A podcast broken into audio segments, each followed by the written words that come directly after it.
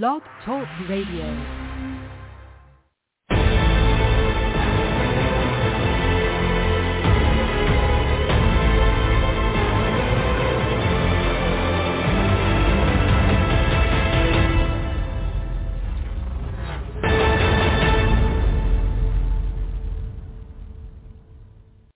Calling all men, it's now your time for your show with your coach, the Men's Advocate Show with Linda Gross.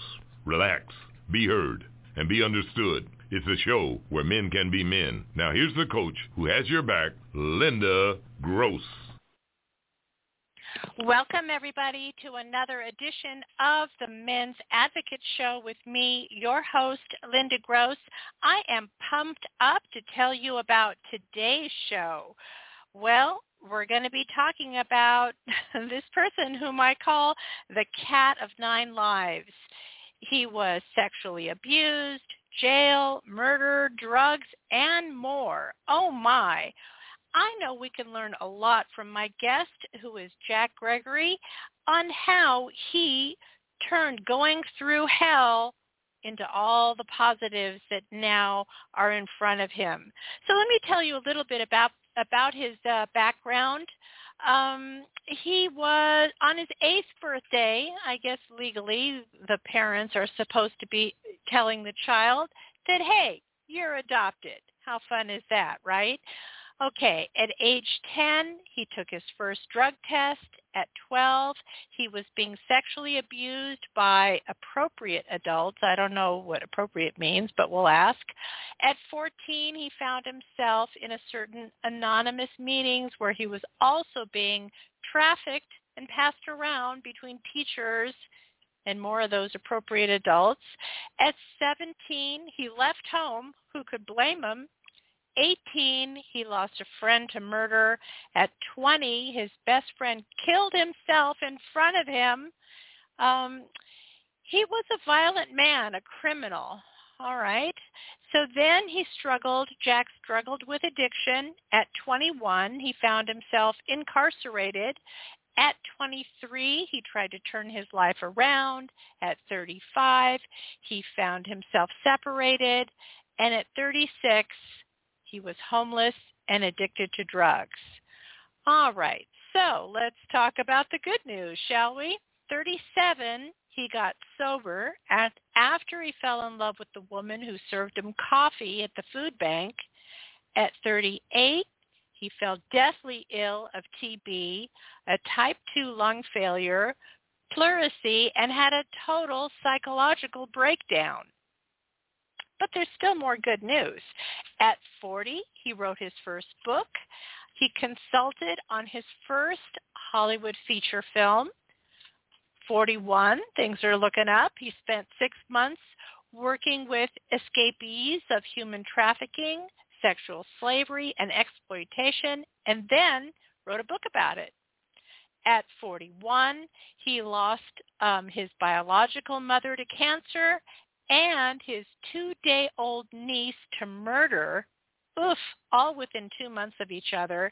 And then within the year, the man who took her life was murdered in prison, uh, in his prison cell by his cellmate. Oh my gosh. He had to, Jack had to forgive him for his own healing. And at 42, he worked on a second Hollywood film. At 43, he started a live podcast. At 45, he has now written three books, supplied to f- uh, five other books, and he regularly speaks to medical professionals about working with addicts. And he worked on has worked on countless films and television projects, and now he's before us to talk about his life.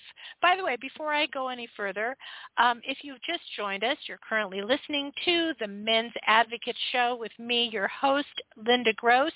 The call-in number to ask Jack any uh, questions or, or offer comments, 23642 1677 323 642 1677. All right, let's welcome our guest today, Jack W. Gregory. Welcome, Jack, to the show.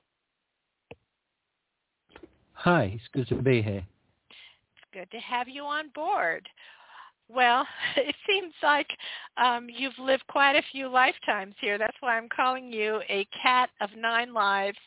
And I don't know if you or somebody else picked your moniker. Your moniker is the accidental tourist. I'm going to say that that name doesn't cover it. I'm going to start calling you the accidental phoenix because you certainly rose from the ashes and many times over. Yeah, yeah. Um, well, I, I, I picked the um, moniker of the accidental journalist. It was um, I'd, I'd always wanted to uh, work in a different part of entertainment. I never had any grandeur of um, uh, like you know writing serious stuff. I just wanted to write poetry and stuff like that and working in film. And I fell into journalism um, quite hard, uh, and yeah, I, I, started investigating for people, and um, like you said, I wrote wrote the second book, the um, Between the Streetlights and Red Lights, where I worked with escapees of human trafficking, and it taught me a lot about myself, and it taught me a lot about my own abuse and some of the things that happened to these girls happened to me. So I started healing and um, by talking about it. I love that. So, you know, you've had a more than a lifetime worth of negativity. How would you say all this negativity benefited you? I mean, to me, I believe that in the world, in the universe, there are no accidents. So you know, maybe these horrible things happened for a reason. So if you could pick out one or two instances, how would you say this negativity has benefited you? It's when I was a child, I was very meek, um, very weak physically, mentally, and all these things throughout the years it's taught me to fight. It taught me to survive. Um, I don't think I would have survived had I not gone through so much negativity. Mm-hmm. Um, it was fight upon fight upon fight upon fight, and I guess it's just adversity creates warriors, and that's what I've done my whole life. Um, you, you know, we, we we start off the victims of our circumstance, and that's one mindset, and then we become the survivors of the events, and that's another frame of mind. And many people stay survivor um, many people stay victim, but many people stay survivor, and, yeah. and they keep that mentality, that fight or flight mentality. When actually there's another level that we're supposed to be at, and that's thriver. Mm-hmm. And that's what I'm now doing. So I've gone from um, being a victim and a survivor, uh, and I'm now a thriver. Um, and that's what I'm doing. So it's taught me to be resilient. It's taught me to be patient. It's taught me to be strong. Um, I wouldn't wish that my life upon anybody, but it's given me a um, this is given me something to educate people on. It's, it's given me a uh, I guess a passion. It's it's, it's given me a, a, another journey to go on.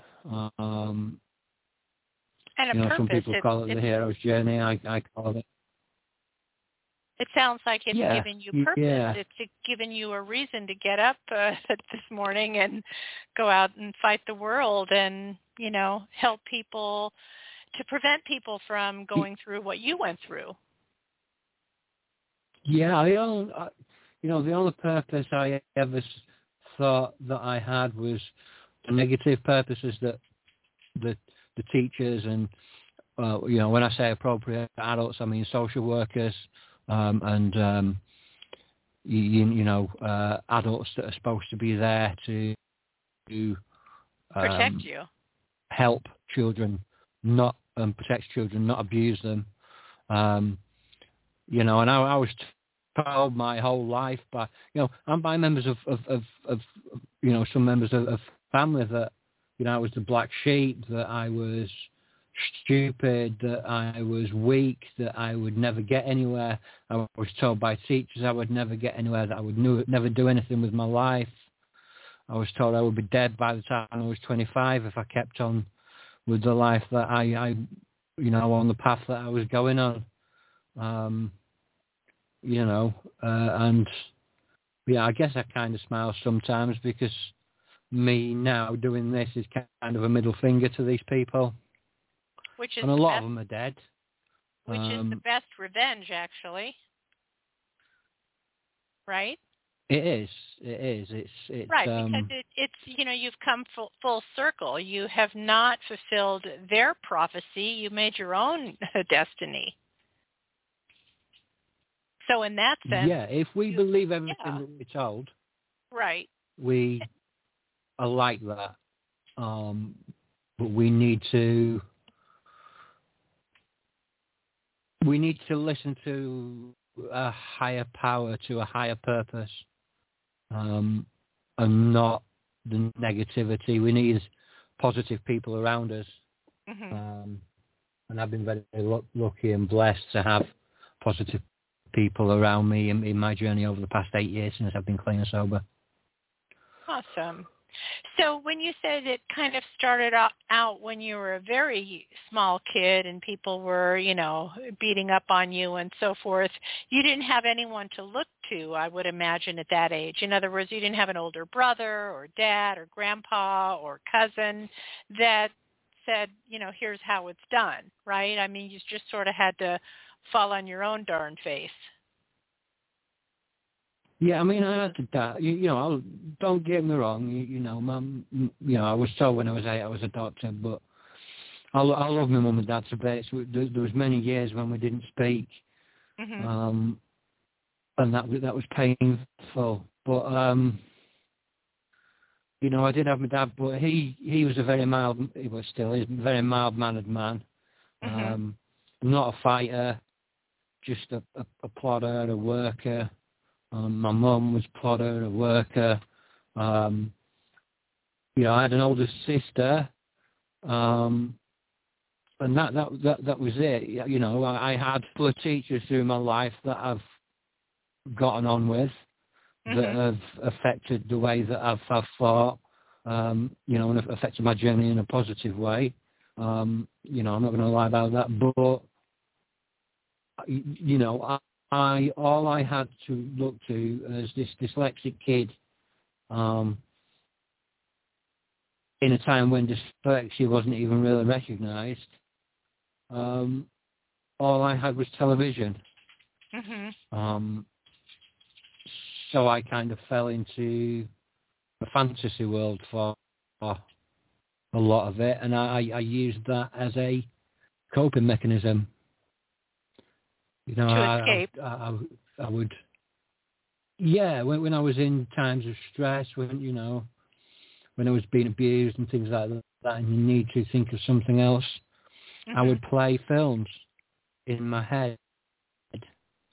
Um, I would play, you know, I had a, a, a good memory for film and, and, and, and television, and I'd, I'd, I'd play them in my head. I always had a vivid imagination, so I, I could see it right there.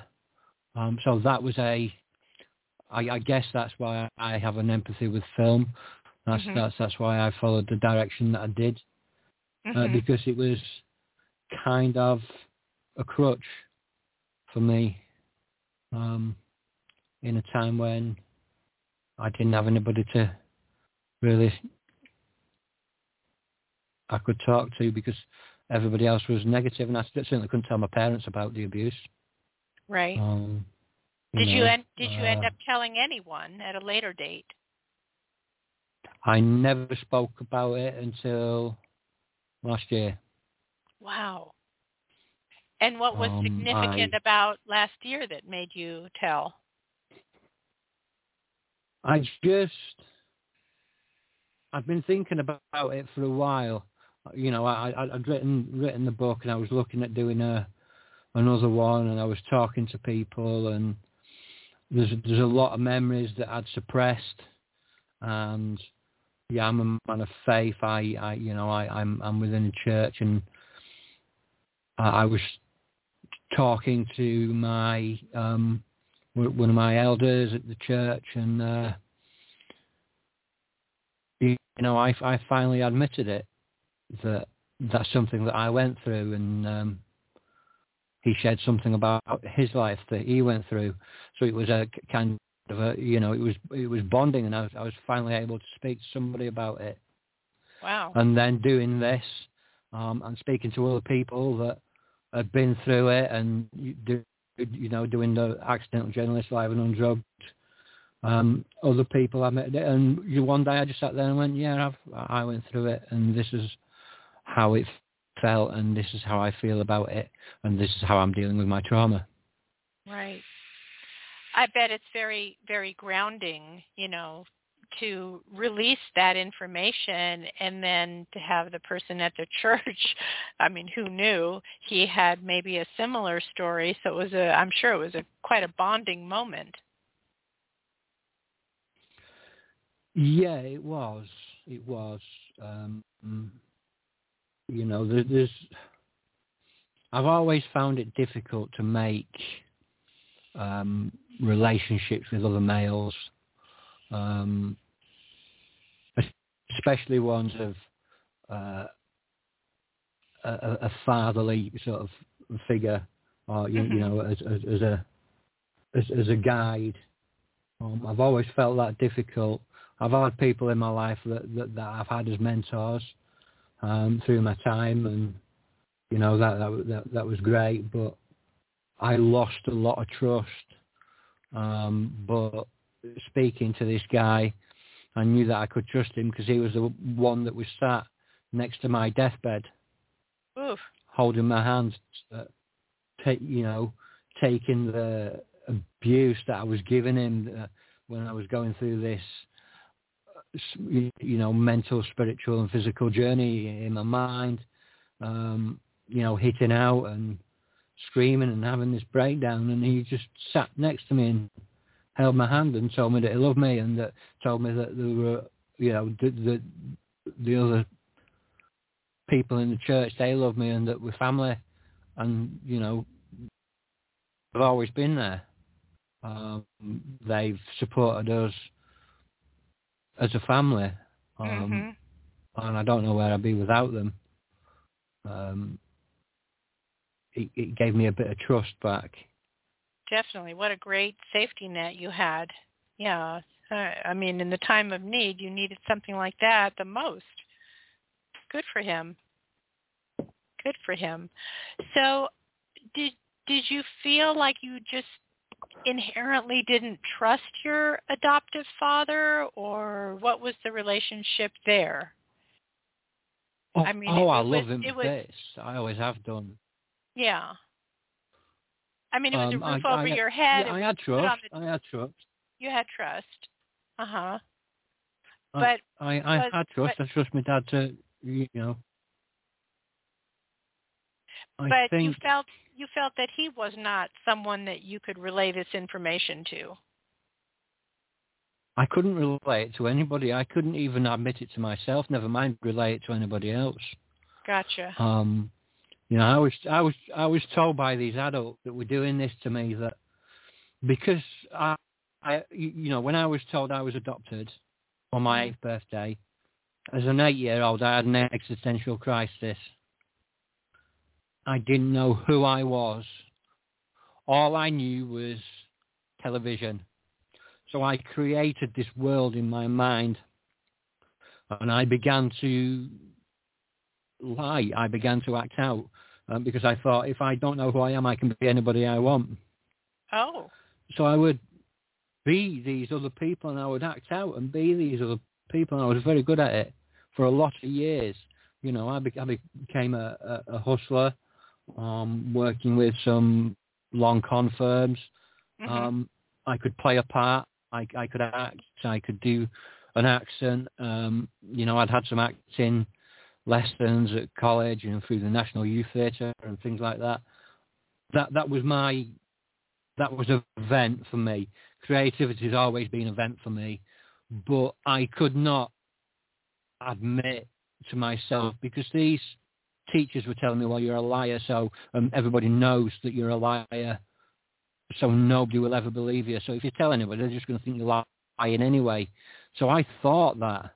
Uh, so I didn't speak about it. I thought that it, it, just speaking about that to my mum and dad, who were, um, you, you know, both born in the 30s, um, late 30s, Mm-hmm. that they they wouldn't understand. That's not something that they would have understood. They were grafters. They were workers.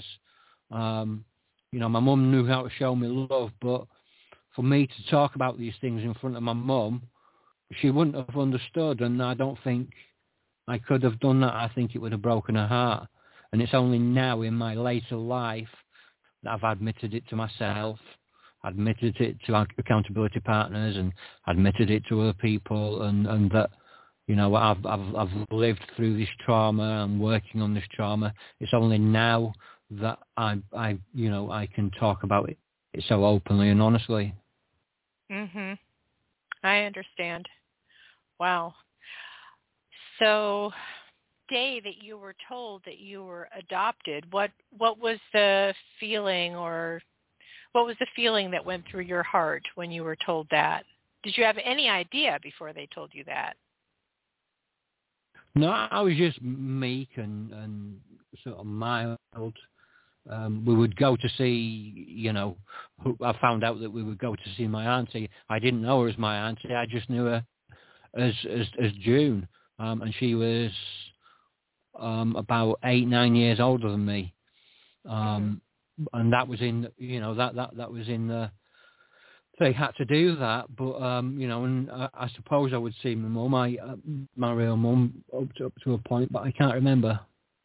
Mm-hmm. and when I was told I lost all trust in everything that I ever knew. And I, like I say I I had an existential crisis and I didn't know who I was what I was. You know, I only knew these things that where I was born. I was born in Scotland, and my mum was called Mary, um, and she couldn't look after me. Mm-hmm. And I suppose most kids, when they're told that, they would think, oh well, you know, I'm loved by someone. You know, you you you've got to be loved to be adopted, but for me and my divergent brain, all I saw was rejection. So on that day, it gave me a, a, a fear of rejection um, mm-hmm. It gave me a, a disassociation with who I was and kind of disconnection to my family for many years because I, I, I put them at arm's length.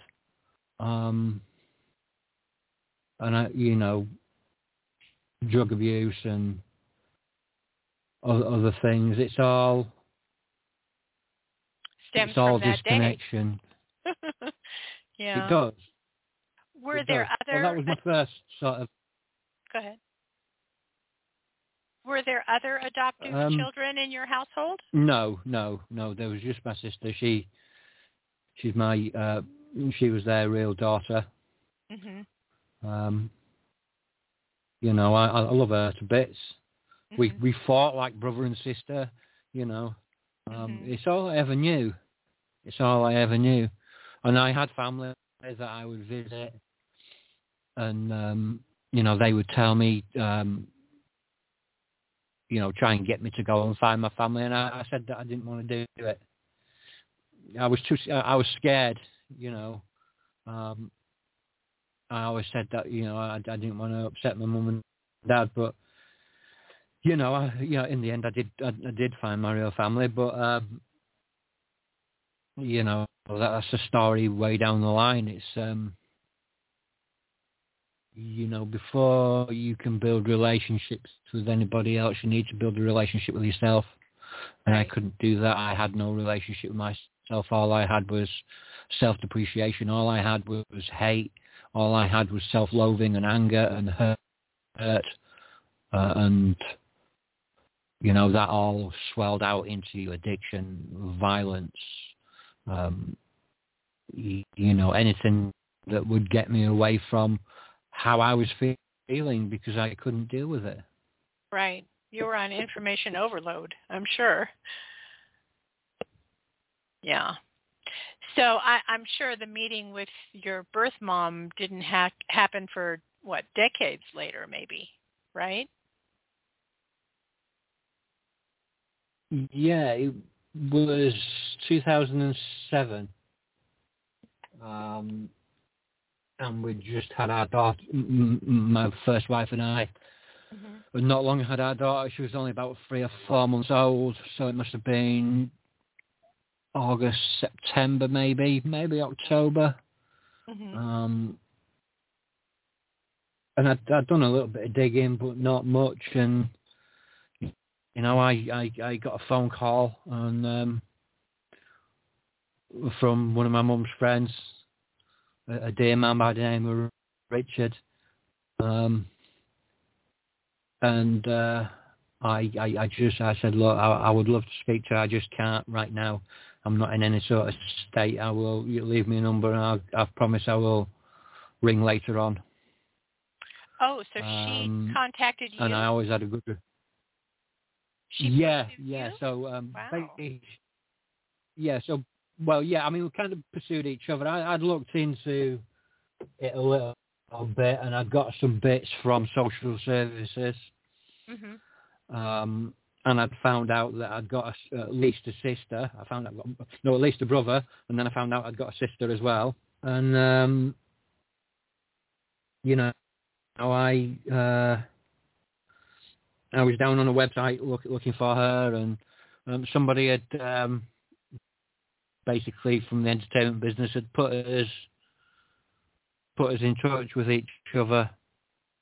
Um, they they'd sent her a, a message and a, a, letter as well to boot uh, with my number. Um, and they, yeah, she, um, her friend contacted me, and I, um, I spoke to her later on that day. Um, you know, I needed to calm down for me.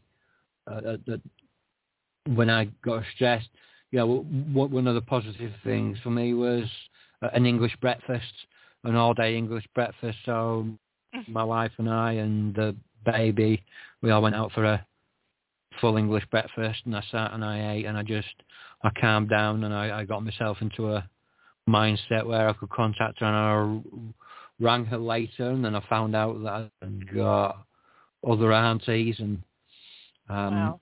she asked if they could get in touch, and I spent the next couple of days speaking with them, and um, you know, we're arranging a, a secret visit mm-hmm. um, to surprise my mum, um, which is what I did. I, I couldn't call her mum for a while, you know. I, I found that difficult. Mm-hmm. Um, but I, you know, my my auntie June was really sort of really understanding, and I stayed with her, and you know, I really got on with my cousins, and you know, I didn't didn't stay at my mum's for the first time. You know, I, the first few times I stayed at my auntie June's, and I would go around and spend time with my mum and my sister and my brother, mm-hmm. um, and built a I built a relationship that way. Right. Sweet. So I imagine your mom, when you found her, she was still living in England. Is that right? Yeah, yeah. So she she's she was a Scottish woman. Mm-hmm. But um, yeah, she she was still living in England. She, she uh, in fact, she she was only about four miles away from where I grew up. Wow. And who knew? Which was a bit of a stinger. that that is weird. You might have um, run into her at the market or something. Well, I the, see the thing is, I used to hang about with people that that knew her. Right. Um, I used to do get debt collect debt collecting um, around there. I spent a lot of time up there in my late teens, um, early twenties, um, doing a bit of debt collection and stuff like that. And you know, only streets away. And it turns out these people knew my mum, but they didn't know the connection. Wow. So, you know, it was, um, yeah, that that was a bit of a stinger. Yeah. To say the least. That's a little bit. Freaky. We found each other, and we, you know, we had a. It is a little bit freaky. We, you know, we we found each other. We had a. We had a relationship. I kept it at arm's length a, a little bit. I I wasn't the best at the start. Yeah, understandably you know, so. It was only after uh, it was only after the breakdown and um, after like meeting Jesus and becoming a Christian that I was able to tackle certain things and um, speak to my mum about it. Right. Um, you know, and I've, I made amends before before she passed away. And was your the birth dad involved, or he was missing, or no? What? No, she she was 50 when when she was pregnant. She was 16 when she had me. She was mentally ill. Um, she hmm. had issues.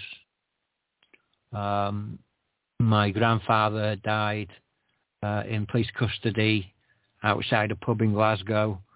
Um, you know, she she was uh, she liked to drink, some some addiction problems, I believe. Mm-hmm. So you know, she she was a she was a young woman. Um, she was seen as low intelligence. This is how I was seen as low intelligence, um, when in fact she you know she was just most likely dyslexic. Right. Um, and, and just needed the right guidance.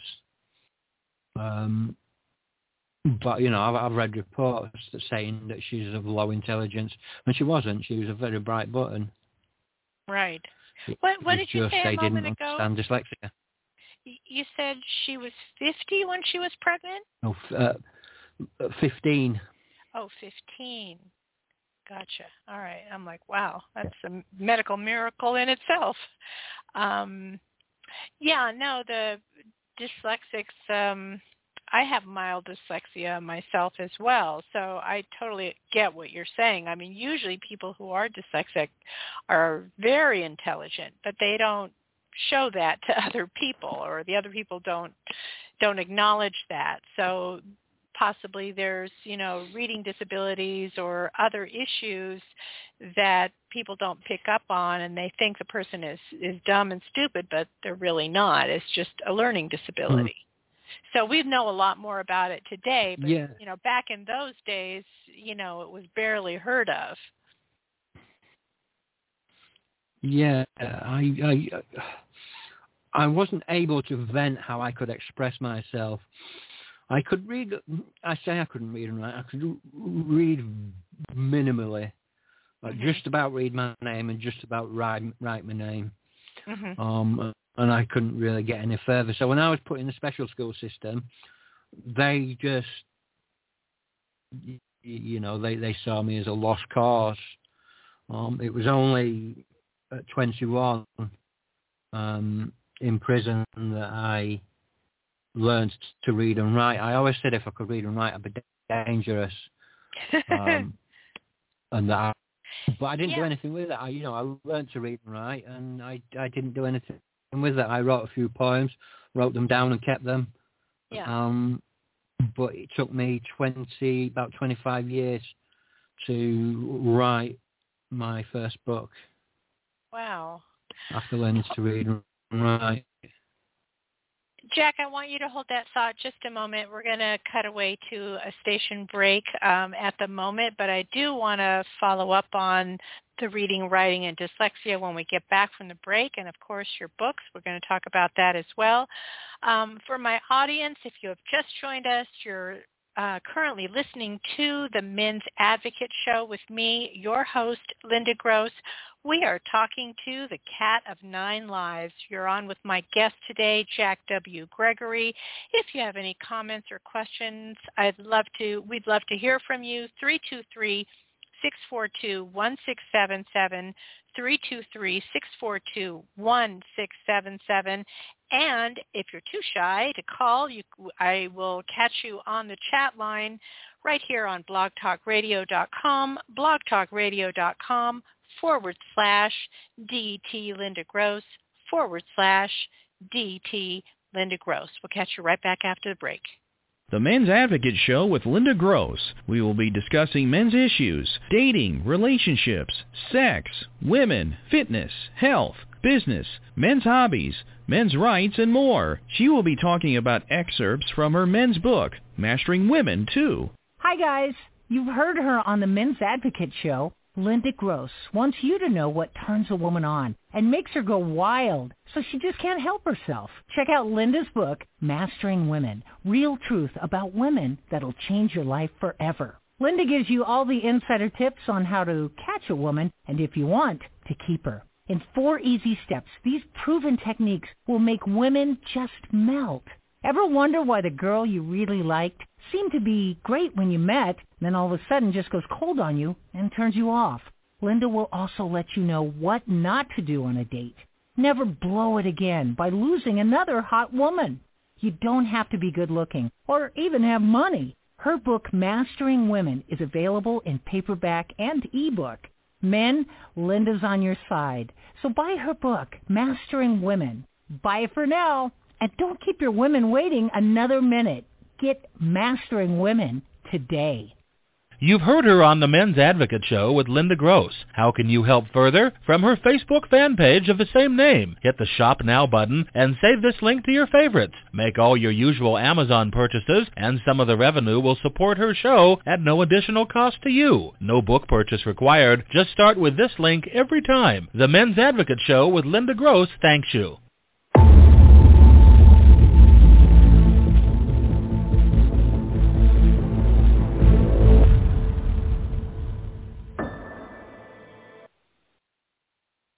Well, buddy, you're currently listening to the Men's Advocate Show with me, your host, Linda Gross.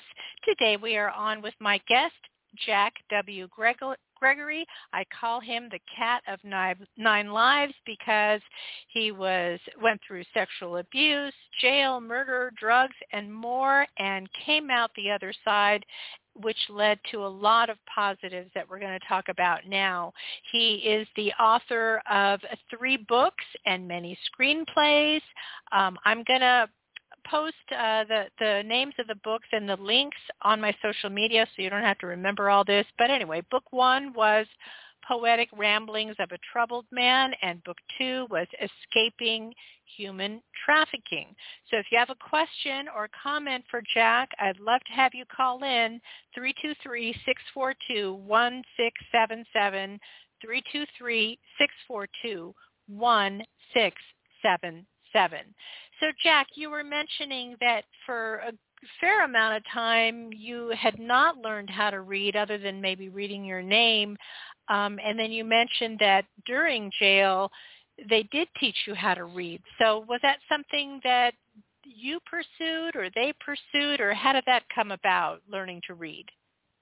It's something I pursued.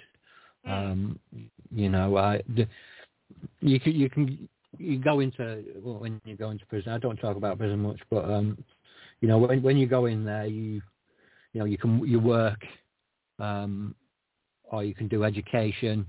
Mm-hmm. Um, the thing is, a lot of prisons they they they get paid per head, um, so you know they also get paid for academic things like when people um, get a, a, a, PhD or you know a, a degree in there. Um, they get paid a lot of money for that, whereas just somebody learning to read and write, um, mm-hmm. they don't really get paid a lot of money. So play, places are scarce, but I did manage to get on a basic, um, you know, a basic course, and well, you know, while I was also working while I was in there, and you know, earn, earning my money. Um, but I think wow. you got I did. I didn't paid know something about... like I didn't know that the jails get paid money, prisons get paid money for like if you earn a degree. Wow. You're doing all the work. Why do they get the yeah, money? here they do. Exactly. You know, it's it's it's uh, uh, per, per capita per head. Yeah. Um, I don't know about American prisons, but certainly British prisons, um, they they they get paid um, right. for you, you know showing uh, you know different um, Are there other different things that, educational things and, and stuff like are there other things that fall in that paid category for the prison? The Um, benefit for the prison?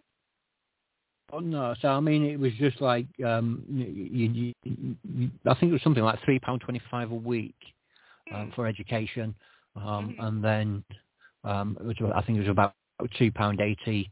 I got paid to work in the kitchen, um, so that all went towards your canteen. It all went towards your little little bits of treats. Um, back, you know, I hate saying back in my day, but back, you know, back back in them days, Mhm. late nineties, early two thousands, the prisons were still quite Victorian in, and still are to a certain degree in, in many places uh, in in Britain. Um, you know, not uh, not adequate he- heating. There was no television. We had a radio if we were lucky. Um, you know, the the only television that we got was um, in recreation time. Mhm. Um, they would sometimes let us watch a movie and turn it off 20 minutes before it finished. Um, and it was always the same movie over and over again. Oh Lord. Hmm. Mhm. Did you have a, a a good moment that you can remember in prison? No, No. I'm, I'm, I'm, I'm not a man that. Uh, no, I'm, I'm, I'm not a man that can really be caged. Um, I hated every single second of it. Um, it drove me close to suicide, um, which is why I don't really share prison story. You know, I, I, I reference about being in there, and I I have a couple of poems that I've written that uh, describe how I felt when I was in there. Right. But um, no, it, it it wasn't a good experience for me. Gotcha. All right. Well, we'll shift gears away from that. Um, you say that you're a men's mental health uh, advocate. Talk a little bit about that. How, you know, what does this mean? What does this topic mean to you, and how do you help others? Well, there's a there's a toxic air around men in general, and, and especially with mental health, and there's it, it, there's, there's still a lot of stigma around it. Um, men shouldn't feel this way, and men shouldn't feel that way, and men shouldn't cry, and um, Yeah. men shouldn't do this, and men shouldn't do that, and it's it's a toxicity, um, you know, and um, I realised that men do cry. Men do speak about the feelings. I, I speak to a lot of men who've been through a lot worse than me. Some of them. Mm-hmm. Um, I've spoken to bank robbers, armed robbers. I've spoken to uh, convicted, uh, I, I, you know, terrorists. I've spoken to uh, bare knuckle fighters, manly men, and I've sat there and I've laughed with them and I've cried with them because we need to show that men can speak about their feelings. Men or should be able to speak about their feelings and men should be able to cry and show their feelings because th- there's, you know, it's not taboo. Um, what has, what, what good does keeping feelings in do? It just causes guilt, shame and anger and that turned inward is suicide and turned outward is homicide. So, you know, we need to educate men and women um, in mental health, but, you know, women how to deal with men and men how to deal with their own minds. Um, you know, I speak about mental health in, in general, men and women, but men do get a raw deal, especially in Britain. hmm Um, I, I unfortunate. That's just the way that it is. I I do agree with you. I think from age four, men are told things like, you know, stiff upper lip and don't cry, and you know, so it's a lifetime of stuffing those feelings when they do come up. Out of 30 psychological emotions, it's my belief that men are only allowed, socially allowed, to express one, which is anger.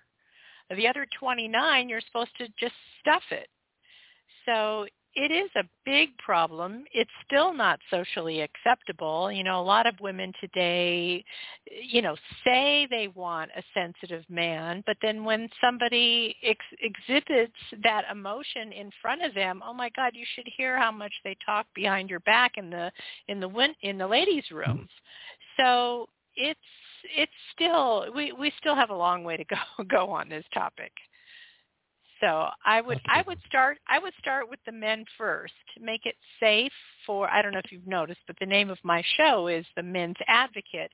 And the reason why I, I name it that is because I think more and more over the last few decades mainstream media, you know, they they make light of men today. So, you know, they're they're suppressed and, you know, you watch any commercial, especially here in America, and the man is often seen as somebody who's an idiot or a caveman or somehow in arrears, you know. They're they're not looked up to. They're not respected. Mm. They're not trusted. It, it's the weirdest thing. It's, you know, it's so I feel like we need to give men a voice and give men a safe platform to speak their mind and speak their heart. Yeah, we you know we are villainized to a point. Um, you know, I try to be understanding of everybody, and I you know I I will be respectful of how people want want to be and how they identify, and you know, but I need to show that men have been left in the background Mhm. um, you know, uh, there's, there's the highest suicide rate in men because men, they manage it. They succeed. Um, they succeed more. And it's sad I've lost, I've lost a few people over this past couple of years even Mhm. to suicide. You know, like I said earlier, I lost my best friend to suicide. He threw himself in front of a train because he couldn't handle the way that he felt. He like, you know, he he was gay and he couldn't tell his parents. this was in the nineties when it was still stigmatized. Mhm. Um, so, you know, we need men are in danger um, because of the way that other people think and feel, and I'll probably get some hate for it, for what, what I say and for what I stand for. But I don't care. Men need to be protected, and men need to find ways where they can talk and you know they can vent because you know the, the other choice is to lose your temper and either end up in in a in a coffin or in a prison cell um and it's not good you know um and i think it's getting better it is getting better but um you know with with everything that's going about it things are, are starting to get toxic against being men again Mhm. um I- and i I'm think so sorry sad. I'm so sorry for the loss of your friend. How horrible. What would you say is the biggest issue that is blocking men from getting their full due, from getting the admiration, appreciation, trust, respect, you know, however you want to call it? What's what's the biggest block today in your in your estimation? Um, I think it's the toxicity that surrounds because, you know, men are seen in a certain way. We we are demonized in, in, in certain um, certain things. Mhm. Um, when I first started talking about uh, sexual abuse and when I first wrote the the, the uh, between the streetlights book about human trafficking, people were t- saying to me, "Why you're a man? What do you know? You know, a man can't know about rape." Mhm. And I was like, "Well, I've I've been through abuse. You know, I, I've been through that. Um, you know, uh, um, I, I was like, well, you can't be raped because you're not a woman." And these are the things. These, are things that people actually still believe Right. uh, that men should shouldn't be able. to, If a man talks about his the way that he's feeling, is being um, is being dramatic, is living in his drama. I was accused of that many times when I was having my breakdown. You're living in your own drama. Um, you get frustrated, you get angry. Oh, typical man mhm.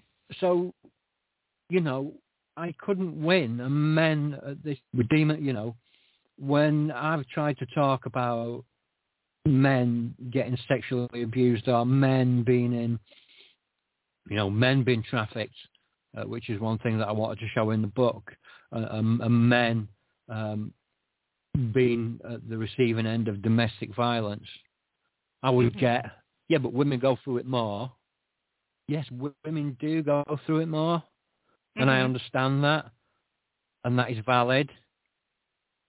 But I'm not talking about that. I'm talking about men and how men feel and how men should be able to express their views and, and, and their feelings and their emotions because they're being stifled. Mhm. And all these things only went, all the toxicity, 99% came from women. Hmm. They say that a lot of abusers were they themselves abused as a younger child. So I don't know if that applies to you. If if it, hopefully it doesn't. But how does how do you break that cycle and not later in life become an abuser again? Like if, if Um, one if one was abused at you know an early age, eight years, ten years, twelve years, whatever it is, how how does that male Yeah. prevent themselves from abusing later in life, abusing children themselves? Well, I mean, if you're going to abuse people um, like that, then there's something not right in the head, as far as I'm concerned. Um, I went through the abuse, and and in most people going through it would think, well, I wouldn't want anybody to go through what I've been through. I wouldn't want anybody to go through what I've been through. Mhm. Um, you know, the way that it played out for me was that I I was a serial monogamist. I was I would cheat on um, my partners, uh, um, and I would have lots of relationships with different women. Um, And you know, I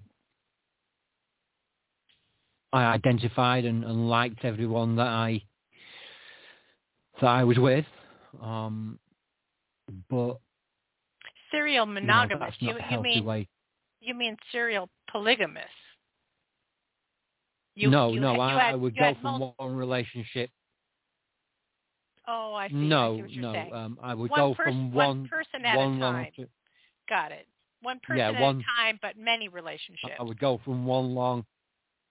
Gotcha. Yeah, so I I would go from one long uh, monogamous relationship to another, but then, um, you know, I, I would st- uh, you know inevitably start start cheating on them, and, and then go go into leave, and then go to another relationship, and it's just it's not healthy. Um, No. You Was know, that- I, I I saw Wait, sex as a basic your need. way of acting out of the sexual abuse as a kid? Was that your way of acting out? I, I, I think that I viewed women as sexual objects. Yeah. Um, and it's cheating only part, yeah.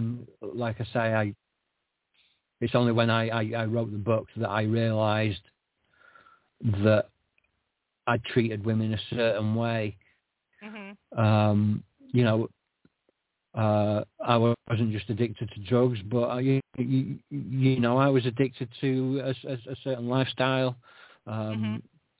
and I realised that I needed to give up pornography um, because that is a, a dangerous thing because um, it's objectification, and you know, I was um, objectifying women and seeing them as sexual objects, and it's it's not a good way to be. I, you know, I'm a father. I've I've I've, I've got kids. I've got girls, and I try to teach them to be, um, you know, independent and strong.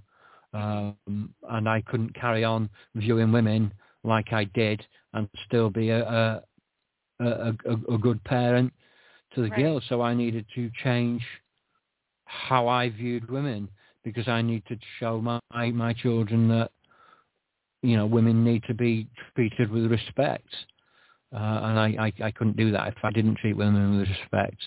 So it's you know it's a two way thing. Um, You know, men need to be treated better as well. I do think that they, like I say, they get the wrong end of the bullet, but um, you know it's it was all a learning curve. Right. Um, I, I I saw relationships as what how it could benefit me, um, but you know I, I don't live like that anymore.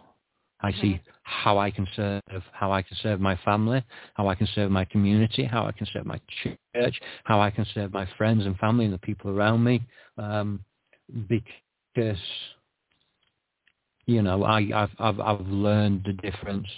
Um, and I think many people that have been through abuse, they, you, you know, that they may see sex in a certain way.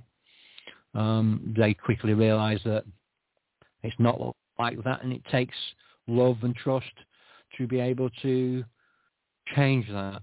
And you know, I'm I'm very lucky and blessed into being able to live that. And you know, I you know I, I fell in love again, and um, you know, I, I wasn't the greatest partner for a while, but um, you know, after I came out of hospital and I, I I started working on my family and I started working on myself and and how I deal with situations and how I deal with other people and how I see other people, how I treat other people. I treat other people how I expect to be treated.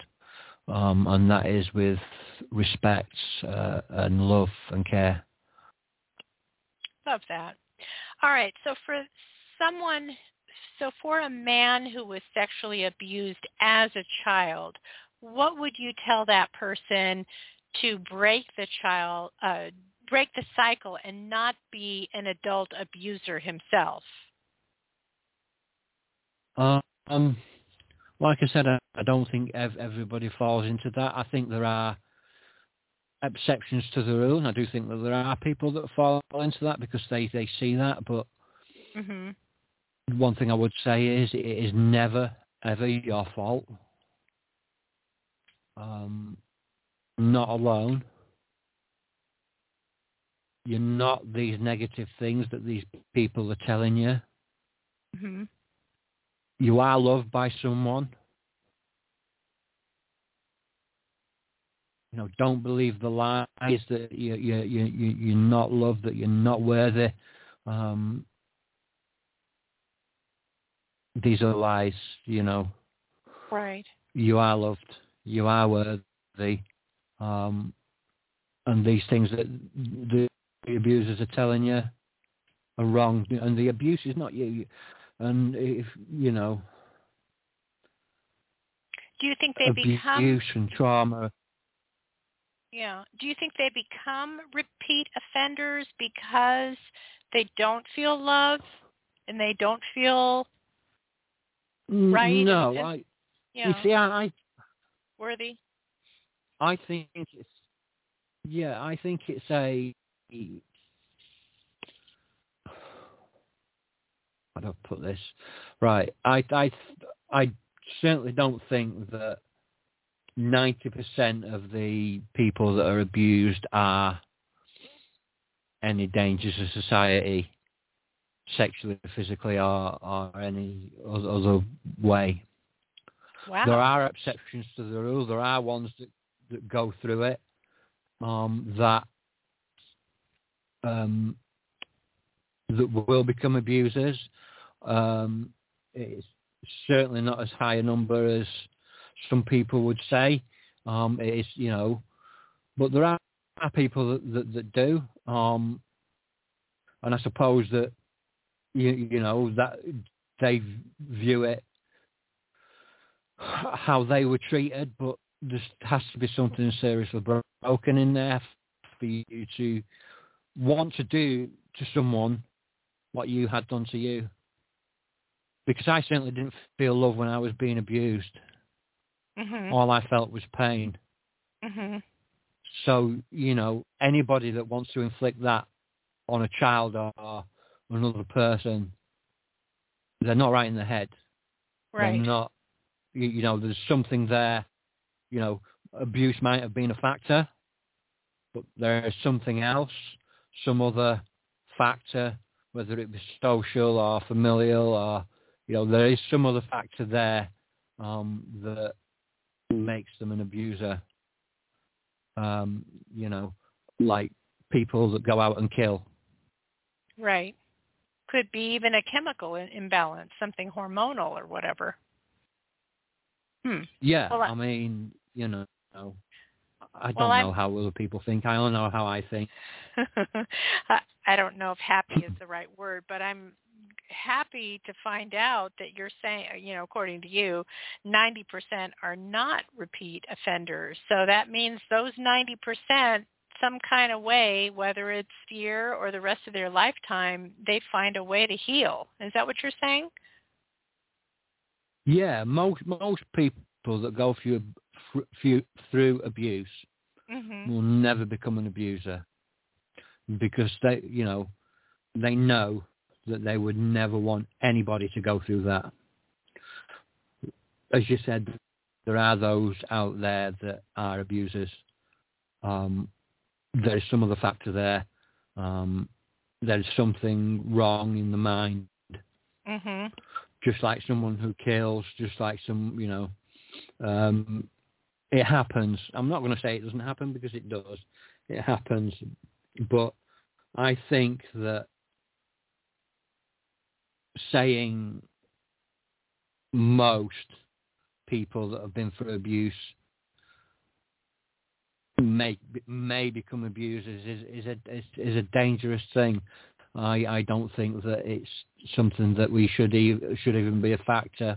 Um, most people that have gone through abuse have gone through a traumatic thing, um, and abuse, like addiction and like other things, is causes a disconnection, disconnection from self, disconnection from family, disconnection from God, disconnection from society.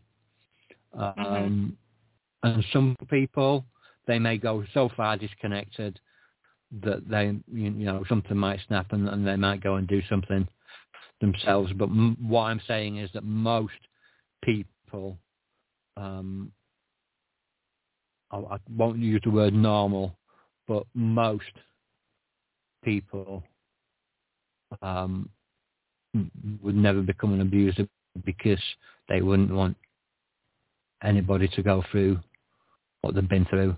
I certainly wouldn't. Gotcha. You know, um, my my mind was broken for a a, a lot of years. Um, yeah, it, it it affected the way that I I, I treated relationships, but you know I I think that that would be more commonplace for most people that have gone through that, but for anybody to do anything else, um, I think that there has to be other factors there. Gotcha. All right. To my audience, if you've just joined us, you're currently listening to the Men's Advocate Show with me, your host, Linda Gross. Today we were on with my guest, Jack W. Gregory. You can find him on his website. Check out his books. Check out his screenplay, his IMDb. The website uh, that you'll reach is jwgreg jwgreg.wordpress.com, jwgreg.wordpress.com. Don't worry, you don't have to remember all this. I'll put it on my on my social. And also, he has a, a podcast that you might want to check out. Um, all right, we're going to close out the show. Jack, do you have any final comments um, for our audience? Um, no, just um, you know, if like I've spoken about these lies, that you're not loved or that you're not wanted or you know they are lies. Um, don't buy into it. Don't, don't buy, buy into, into it. it. Find You- find you- another way to heal. her. Right. What was Yeah, the thing that yeah, What was the um, thing that helped reach you out. heal the most out of all the? Di- I'm sure you tried, you know, a dozen different things. What was the thing that really, you know, closed that gap for you? Was it the creativity. scre- Was it the? I was just going to say the screenplay or the writing or just uh, diving into Yeah, the, the writing. side. hmm Yeah, the writing, the acting, the podcasts, the journalism, the you know, um, being able to speak openly and honestly, hmm um, being able to advocate for men, um, being able to educate. hmm It's you know, everything. Just it, it's creativity helps me um, become the man that I needed to become. And oftentimes reaching out to others to help someone else that may have also walked in your shoes that helps as well because it's a healing process when you teach another person you relearn that lesson yourself so teaching i Yeah. think awesome Yeah, I love to teach. I love to teach. Awesome. All right. Well, I want to thank you so much for um, being on our show today, Jack. And again, to my audience, you can reach him at jwgreg.wordpress.com, jwgreg.wordpress.com. Uh, by the way, to my audience, if you happen to have missed last week's show, we were talking about the last time I had anxiety. Uh, does feeling awkward give you anxiety? Maybe you're going through a breakup or being fired from your job. Well, join my guest in case you missed that show, Brooke Allen, who is a writer and social entrepreneur, to discuss how he ended his anxiety once and for all and how you can use those tips to diffuse negative feelings. Where do you catch my show? Well, right here on the archives of blogtalkradio.com or the best places that you can catch my show are SoundCloud, TuneIn, iTunes, because you can see all seven years of my shows and you can catch up and do some binge listening. And also, brand new this week, I am now on Spotify. And again, I'll, I'll give you those links as well on my social media.